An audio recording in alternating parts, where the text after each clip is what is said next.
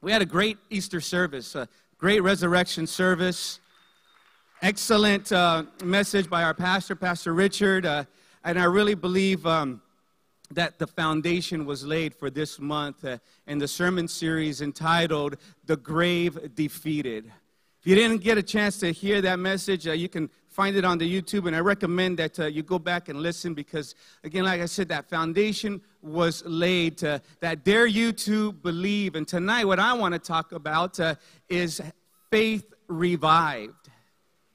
How many know that sometimes, um, as a believer, as a child of God, you might experience uh, some testings or some trials, right? Uh, you know, we, we understand uh, that it was at the cross of Calvary where Jesus uh, hung that, uh, what he was doing is he was purchasing the victory for us.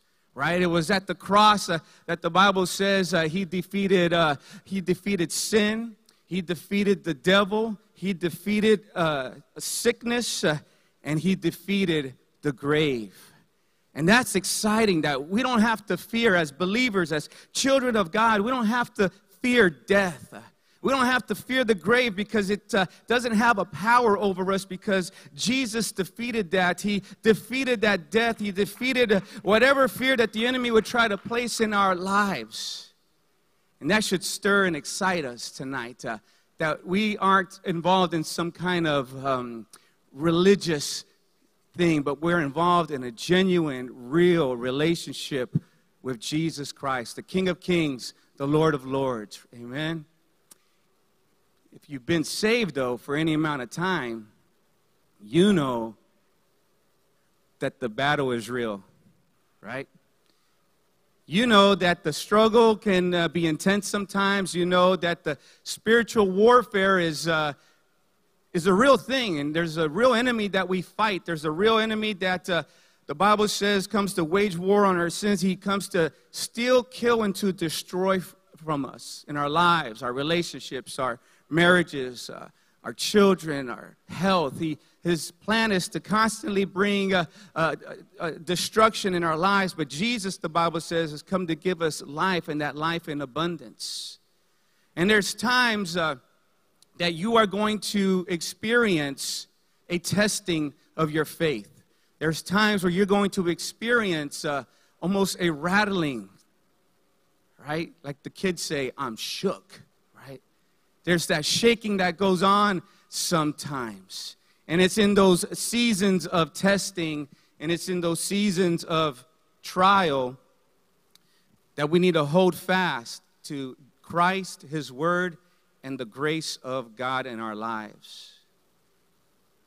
We celebrated the resurrection of the Lord, and it's a time of triumph for us. It's a time of victory. There was, there was I was sitting in the balcony, but there was an excitement in the sanctuary that this past Sunday. You can just sense it. I could sense it that uh, people came and they came hungry, man. They wanted hope. They wanted their faith to be uh, reassured and restored and encouraged. And I, it was, uh, man, I just can't put my finger on it, but man, it was good. It was good to be in the house of God on that day, any day. But you could just sense, man, that the that the people came in hungry.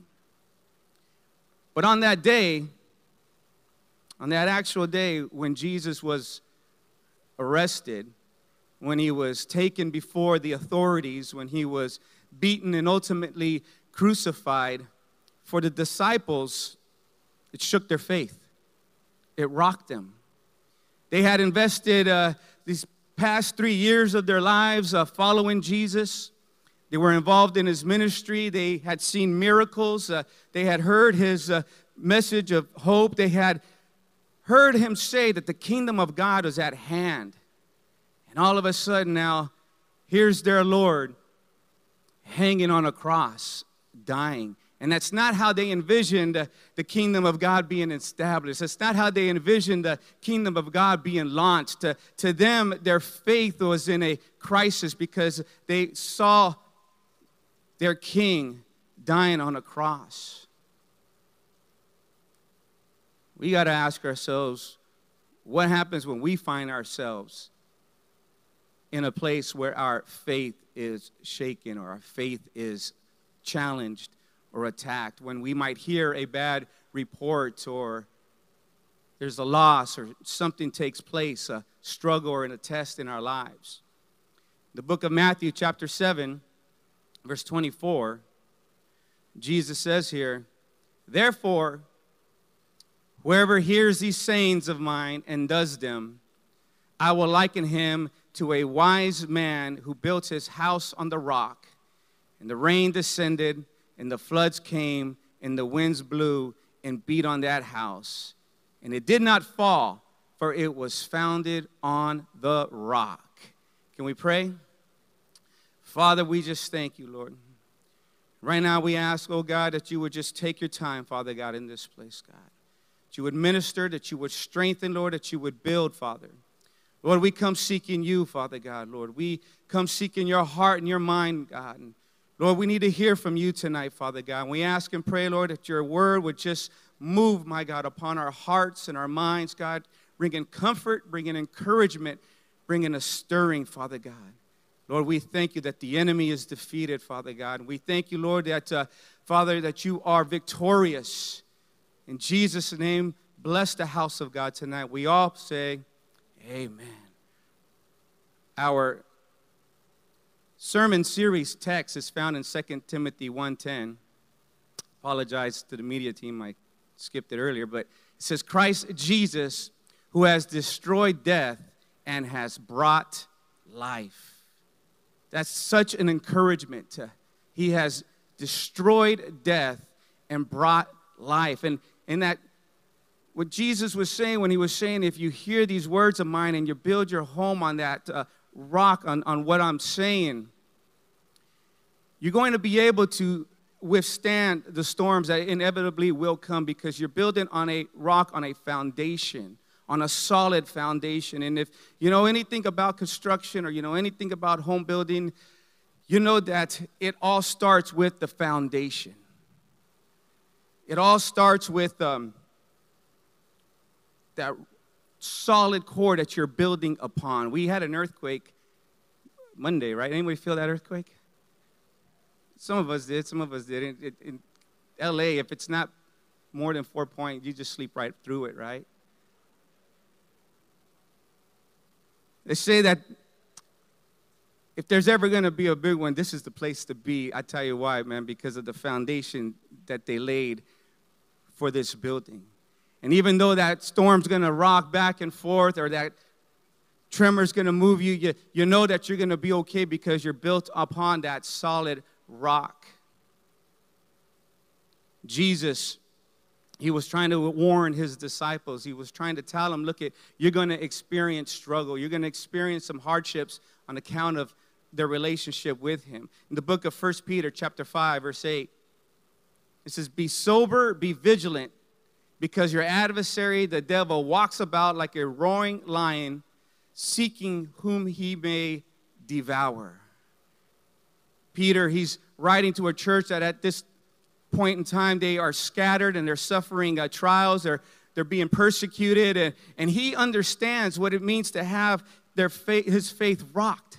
He understands what it means to go through trial. He understands what it means to be attacked by the enemy.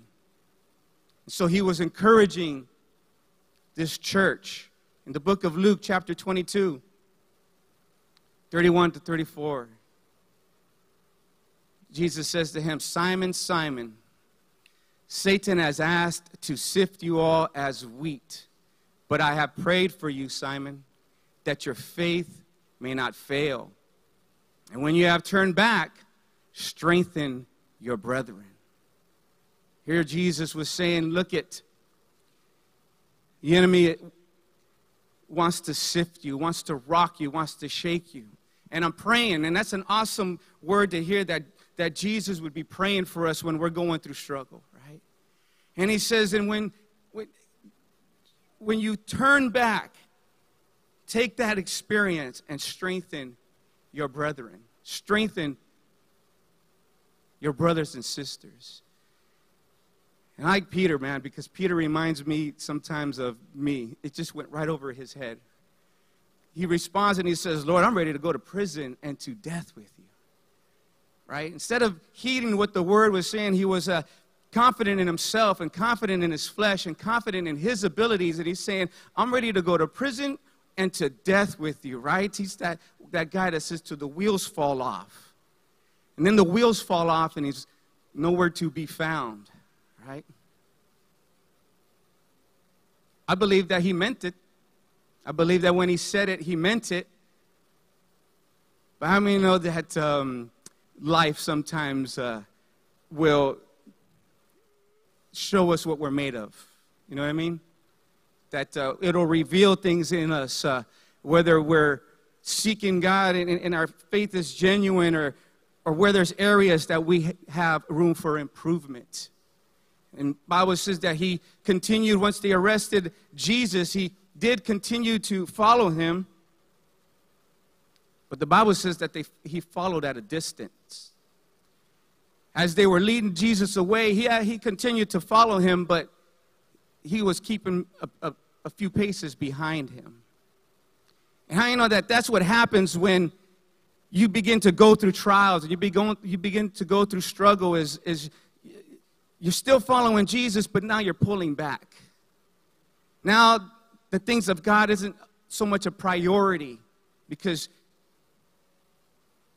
you begin to draw back and your prayer life begins to suffer. Your devotion time, your reading begins to take a blow. And, and even though you're still following Jesus, uh, you're making sure that you have a good distance. And that is a dangerous place to be at.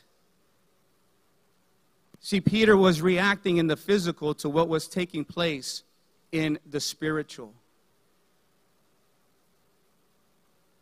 Jesus was trying to warn his disciples. He was trying to prepare them. He was trying to say, and look at uh, my hour is at hand, right? Jesus understood where he was and he was going to be facing the cross and he was trying to prepare his disciples and he takes them with them into the Garden of Gethsemane. We know that story in the, found in the book of Matthew 26. He brings some of his disciples with him as he begins to pray and he tells them to stay here and watch with me, right? Jesus goes, and we know the story that uh, he's seeking God. He's wrestling within himself. He understands the cost that he's about to pay, and, and he's trying to reconcile his will with God's will. And he's saying, if there's any other way, if this cup can't pass for me, God. And then he comes to that place where he says, But if it's not my will, but your will be done, God. And he comes and he finds his disciples in verse 40 sleeping. And he said to Peter, he sees his disciples sleeping, but he specifically sees Peter and he says, Peter, could you not watch with me one hour?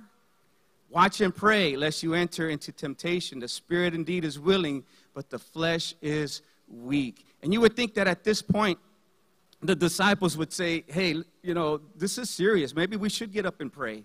Maybe we should begin to seek God. We haven't seen Jesus this, uh, uh, preoccupied and, and there's something going on, definitely, maybe we should get up and begin to seek God. And what does the Bible say? Is that they went right back to sleep. Right? There was that strategy of the enemy taking place where rather than seeking God, they they knocked out, man. And I can relate to that. Sometimes you get up early in the morning to seek God, and next you know, it's uh, hours gone by and you haven't been praying. You fell asleep yourself, right? Or am I the only one? One honest guy back there, thank you. And he came and he found them asleep again, for their eyes were heavy. Jump down to verse 45. It says, Are you still sleeping and resting? Behold, the hour is at hand, and the Son of Man is being betrayed into the hands of sinners. Rise, let us be going. At this point now, there they come to arrest Jesus, and there they come to, to take him away. And the disciples, some fled, some fled, some left. Peter draws his sword and he chops the ear off of one of those trying to arrest him, arrest Jesus. And I thought about that and I says, was, was Peter aiming for the ear? I don't think so. I think he was a bad shot. I think he was trying to get the head and he got the ear. But there we see Peter. Again, he's reacting in the physical to what's taking place in the spiritual. And again, we can act like we can react like that sometimes. We could say, God, give me long suffering. And then God puts that person in your path that tests your patience. And it's how we react and it's how we respond. And we could say, God, work a miracle, do something in my marriage. God, strengthen us. And God says, uh, that issue that the two of you have been neglecting, let's deal with it. Let's deal with it now. And it's how you respond and how you, re, you, you react. Are you chopping off ears, cutting each other up? Or are you allowing the Spirit of God to help you guys work through that uh, hindrance, that issue that keeps rearing its ugly head? See, God loves us and He's trying to build us, He's trying to build our faith. There's times where if you're not careful and you don't guard your heart, man, you could be in that place where you could be like Peter and you can begin to pull back. People pull back for all sorts of reasons. They can pull back because they're not truly grounded. We hear the parable of uh, the good soil, the seed that falls on that rocky soil that has no root, and the cares and the worries of the world kill that seed, and heart may, can, may grow cold. And the Bible says that we need to guard our heart because out of it spring the issues of life. Sometimes the road gets rough, right? Jesus said that straight and narrow is the path. And if you ever been on a any kind of trail and that road begins to just wind and narrow down, you, you know you have to be sure of your footing and sure of where you might be going. Sometimes you might feel like God is silent. Where are you, God? I'm praying and I hear my prayers just bouncing off the walls. And God, are you, are you even there? Why are you silent, God? Why have you pulled back? And can I tell you that silent does not mean absent? That just because God might be silent, uh, it doesn't mean that He's absent or, or, unaware of what's going on or taking place in your life. It just means that uh, He's bringing you through something. It's that still small voice that we need to learn how to listen to. And oftentimes there's so many distractions and we're hearing so many things and God is trying to teach us how to be still and wait on him. Can we still serve him? Can we still seek him and even though we might not feel his presence or even though we might not hear him can we still by walk by faith and not by sight uh, can we still press through and say god I, even though I don't know what's going on, and even though I can't hear your voice, I trust in you and I trust in your word and I trust in your promises uh, that you'll carry me through this. We have to remember whose battle it is. In the book of Second Chronicles, chapter 20, verse 15, we're told whose battle it is. Do not be afraid or discouraged because of this vast army, for the battle is not yours, but God's. That is encouraging words right there, man. That that issue that you're battling with, uh, God has taken ownership of that battle. That struggle, that assault, that sickness, uh, whatever it is that might be coming against you uh, as a child of God, God says, It's not your battle, it's my battle but just heed what I'm saying and I'll get you through this. And that's awesome news right there, man. That's like, um, you ever been outnumbered? Right? Some of you know what I'm talking about. And then you turn around and you realize, oh man, I got my backup with me. What a comforting feeling to know that we're not abandoned, that the Bible says we're not been left nor forsaken that He's the same yesterday, today, and forever, and that means He's with us. And that we take comfort and confidence in knowing uh, that whatever we're going through, right, the valley of the shadow of death, we fear no evil because He's with us, man. That's encouraging tonight.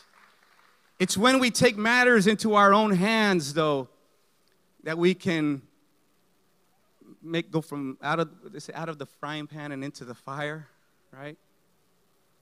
Sometimes God wants to deal with our control issues. You know what control issues are? I'll tell you, it's the need to maintain power over nearly every aspect of your life. Sometimes we're having a tug of war with God. Our faith is struggling not because God isn't faithful, but because we haven't let go of that control. God is always in control. I'll say that one more time. God is always in control. When Jesus stood before Pilate, when he was standing before the authorities, uh, he was always in control. He knew when to speak and when not to speak. And when Pilate says, Don't you know I have the power to release you or to crucify you? I love what Jesus tells him. You would have no power over me at all unless it were given to you from above. So, even in the face of death, uh, Jesus said, I am still in control. You don't have power over me, Pilate, uh, but this is my destiny. This is my call. This is what I have to go through, and I'm going to go through it, and I'm not going to allow you or anyone to hinder me from, my, from the plan of God in my life. And that is encouraging, that is comforting to know is that no matter what you're going through, God is in control. If the road is rough, God is in control. He's at the helm, He's driving it. If the if remember when the disciples were in that boat and the storm came in and they were all beginning to freak out. All these fishermen were freaking out because the storm was getting rough. And they look over and there's Jesus sleeping. He was still in control. Just because they were going through storm doesn't mean that Jesus had abandoned them or forsaken them. And he got up and he said, Calm, peace, be still. That's awesome news right there. What is God trying to do to us uh, when we're in these trials and when we're in these storms? I, I believe He's trying to get us to a place of surrender. And surrender is not powerlessness. Surrender is it's knowing and accepting the lane in which God wants you to run in and then being faithful there. You don't have maybe you don't have the powers to control what's taking place. Maybe you've been given a bad report uh, by the doctor, or maybe you've been laid off, or maybe something is going and you're saying, I, I don't have any control power to change this. Okay. But you know the one who's able to move in, in your behalf, and you know the one that's able to work out all things to the good for those that love him, according, right? David Wilkerson, I like what he said. He said, Faith demands that I turn over all my problems all my critical situations, all my fears, all my anxieties into the hand of the Lord. And when I have done all I can do, and I know my battle is beyond my power, I submit it all into His hands. We need to stop carrying burdens that we have no business carrying. We need to stop carrying loads that belong to the Lord. And, and sometimes we feel like, I, I have to do this. And God is saying, when Jesus hung on that cross and he stretched out his arms, what did he say? He said, It is finished. He completed it all. You have a child that's out there in the world. You know who wants that child back into the house of God, back into the things of God more than you? The Lord.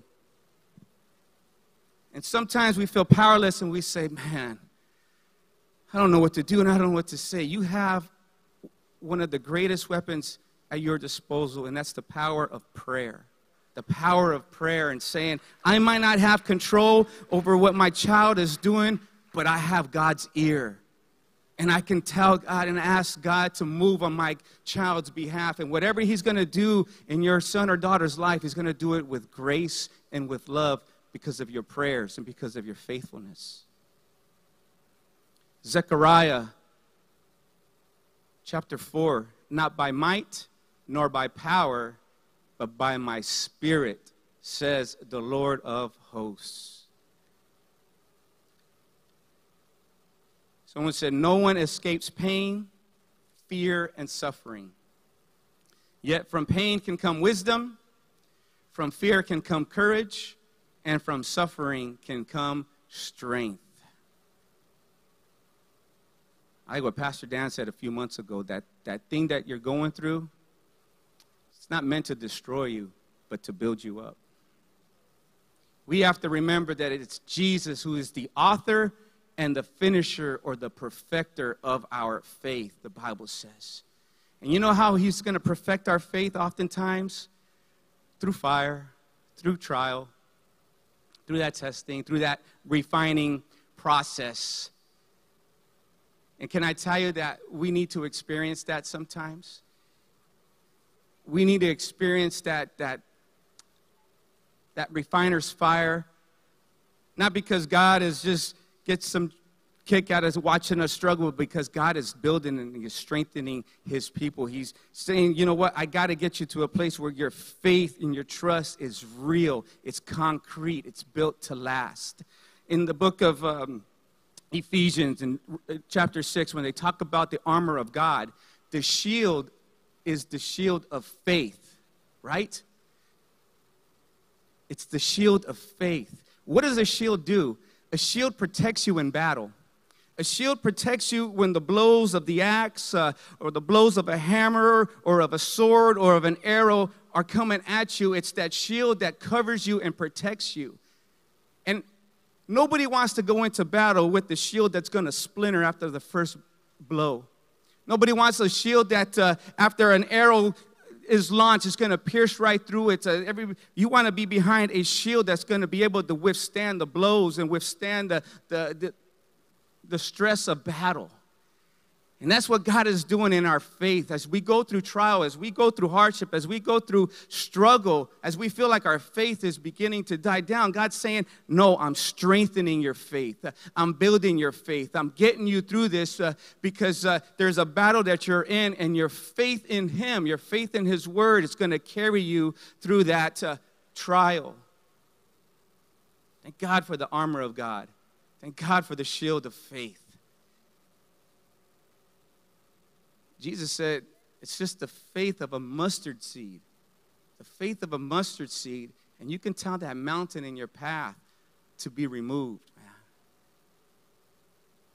We do, though, when we find ourselves struggling, need to be honest with God.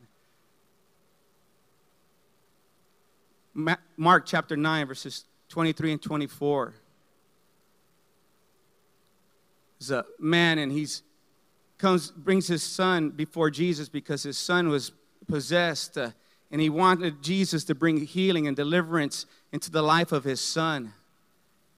And again, how many know, man, that uh, and God for kids that'll keep us on our knees, right? That'll keep us praying, that'll keep us contending. And again, if this is you tonight, I don't know who I'm speaking to, but God loves your son and He loves your daughter. And don't give up on Him. And Jesus says this to him He says, If you can believe, all things are possible to him who believes. And immediately the father of the child cried out and he said with tears, Lord, help my unbelief, God. Help me to get through this, God. I'm struggling, but I believe you can. But where I'm struggling, Lord, build me, strengthen me, carry me through this. See, faith is not the complete absence of doubts. Faith is trusting, trusting even in the presence of doubt, even when you don't understand. We can see the example of Job and his wife.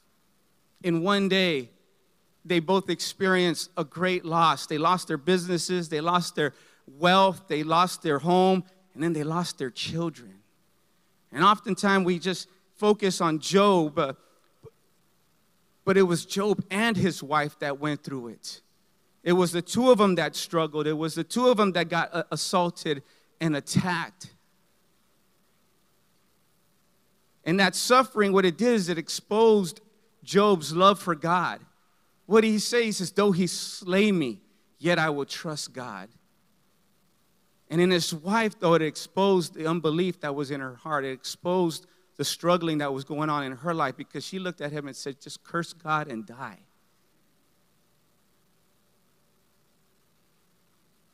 Thank God for Job and his faith. Thank God for Job and his faith because if you read, everything was restored to Job. Everything was restored, including his children, right? And in a, married, in a marriage, sometimes understand that there's going to be times where one is up and the other might be down. And that one that's up, thank God for that, that spouse that can lift up their partner, man.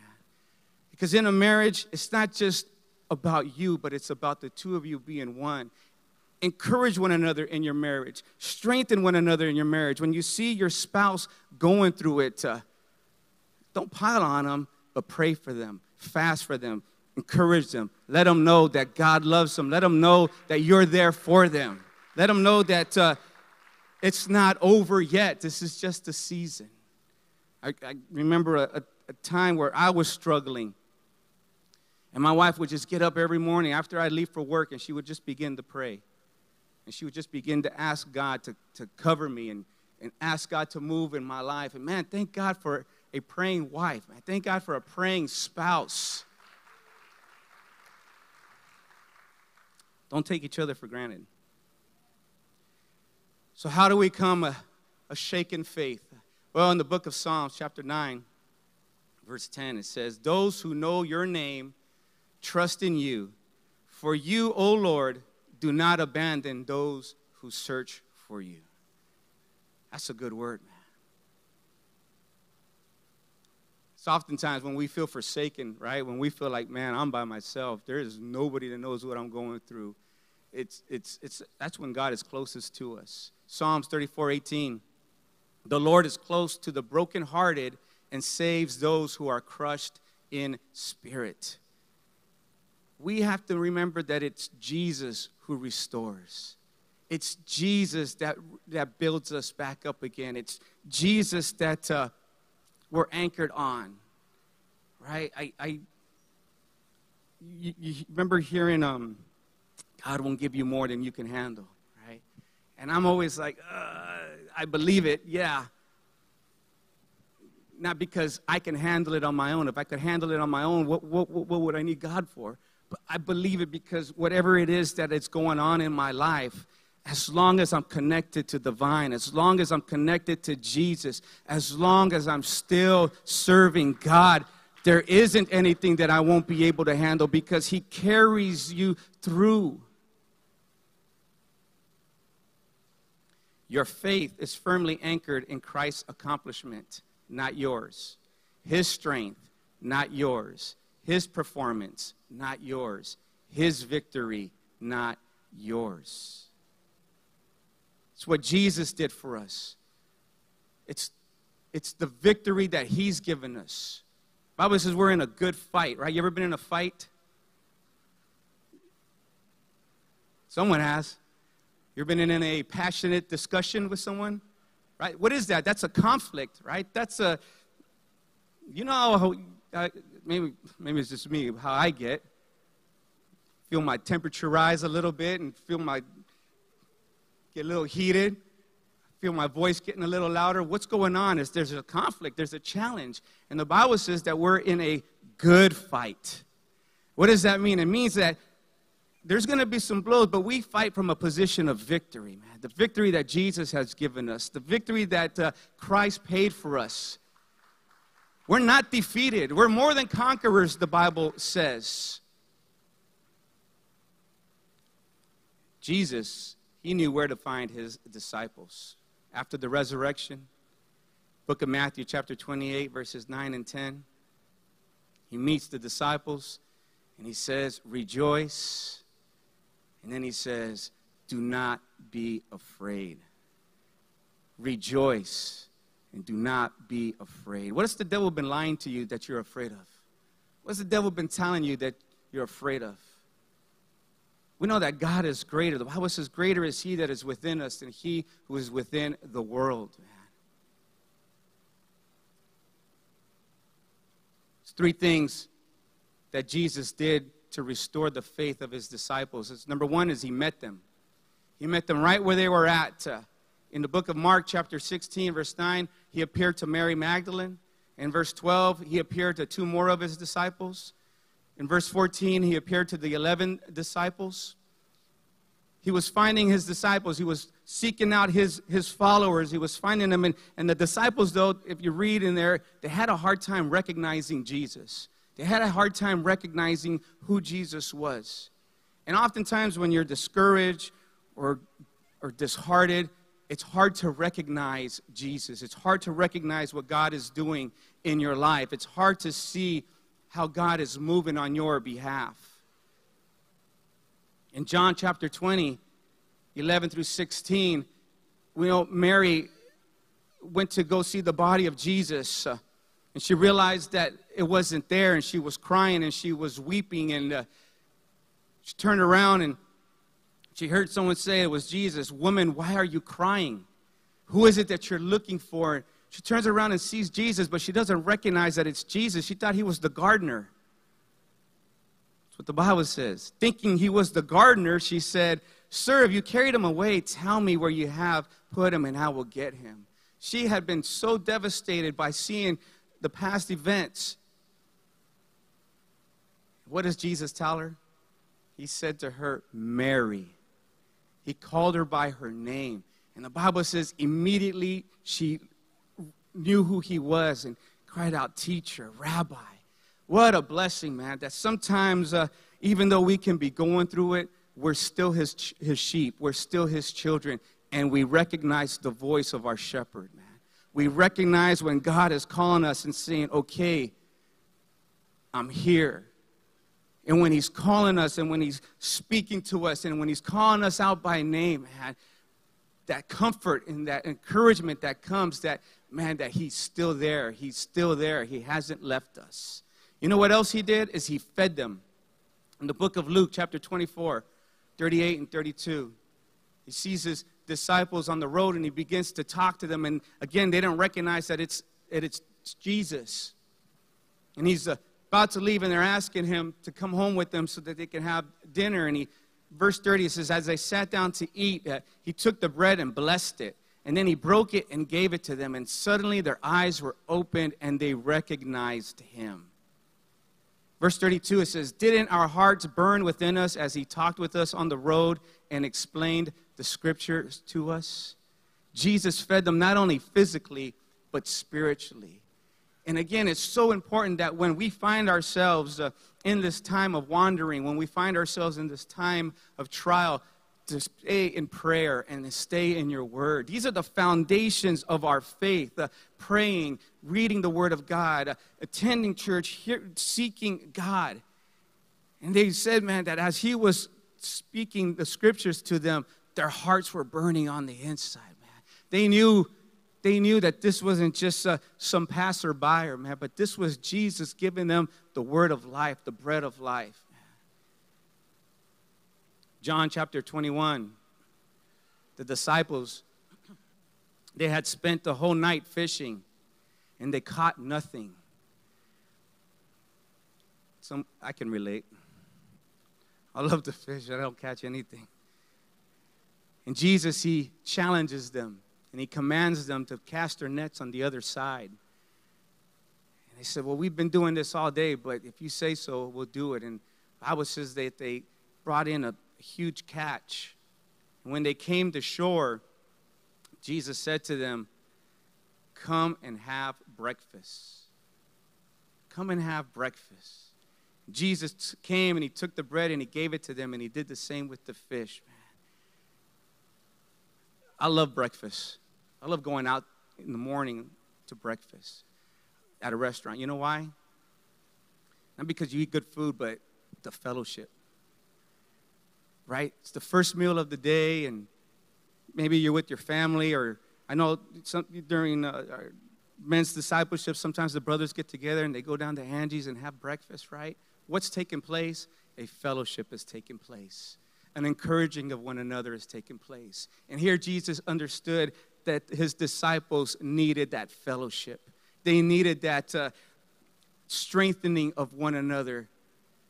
And Jesus met them right where they, they were at, and he fed them, and he encouraged them, And He let them understand and know that there's still a call on their lives, that there's still a plan for their lives, that He hasn't forgotten them, and that He still plans on using them, and that He still has a desire to do great works in and through their lives.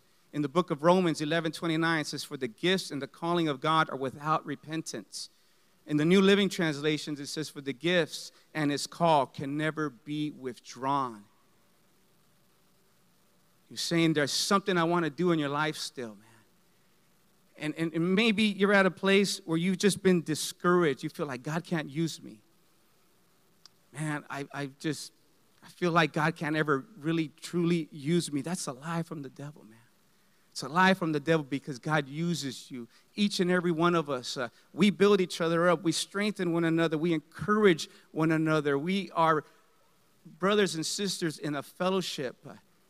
And sometimes you might not feel like you're making an impact, but you just getting through those doors encourages someone, builds someone up. I, I, see sometimes people coming in and say, man, they're still coming. They're still faithful. They're still fighting that good fight. I know they're going through it, but they're still here.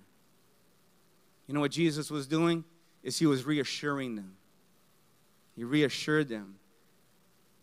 Two disciples that stand out to me Thomas and Peter, right? The book of John, Thomas is saying, I don't believe it. I want to see him for myself. When they told him that Jesus had risen, he says, Unless I put my hand on his, on his wound or and put my fingers in, in, in the wounds, I won't believe it. And Jesus appears and he says, Here I am. And he reassures him that, uh, that he is indeed risen. And he tells them in verse 27 don't be faithless any longer, believe. Don't be faithless any longer, believe. He said, Thomas, I'm here, and I'm doing something right now in your life, man. Praise God. And we know the story of Peter as our worship team comes up. We know the story of Peter. There was some reconciling that needed to be done. There was some restoring that needed to take place in Peter's life because, after all, Peter had denied Jesus three times. Peter had fallen and he was feeling that guilt and he was feeling that shame and he was feeling the weight of it. And Jesus, knowing what he wanted to do in Peter's life, he asks him three times, Do you love me? Do you love me? Do you love me? Peter, being upset, answering, Yes, I love you. You know I love you. You know all things. You know I love you. The Lord gives him his mandate feed my lambs, tend my sheep, feed my lambs. What was Jesus doing? He was saying, Peter, there's work for you to be there's work for you there's work to be done everything that you've gone through the struggle and the attack on your faith wasn't to destroy you but it was to get you to a place peter where you would be sensitive to those around you that are going through the same thing that are experiencing similar situations so that when you see them you wouldn't judge them but you would say you can do it. Continue to follow god Peter he was used mightily, man, at the day of Pentecost. 3,000 plus individuals come to salvation as he starts preaching. But I tell you what, uh, Peter knew whom he was talking about. Uh, he knew whom he was preaching about. Uh, he had a personal relationship with God. And even though he had fallen and messed it up, the Lord restored him. The Lord built in him. And he's saying uh, to you and I, listen, we're in a time right now, man, that people need to hear the gospel of Jesus Christ. And we got to get over ourselves and uh, that, oh, you know, but I'm this and I'm that and I'm not worthy. None of us are worthy. But God is. And His Bible says that if we are faithful to lift up the name of Jesus, He draws all men unto Himself. God just wants to use us as the conduit. God just wants to use us as the tool to build His kingdom, right? When we when we look at a house, we don't say, what a great job the hammer did. oh, we say, what a great job the carpenter did. You know what we are?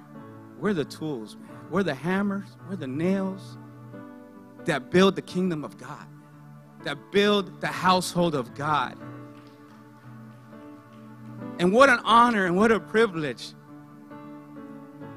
that our sins are forgiven and that we would be fit for the master's use. Man. That, that no matter what we've done in our lives, no matter how bad we might have messed it up, there's still a plan, there's still a call, there's still a destiny for you and I, man. That God says, we're not done yet.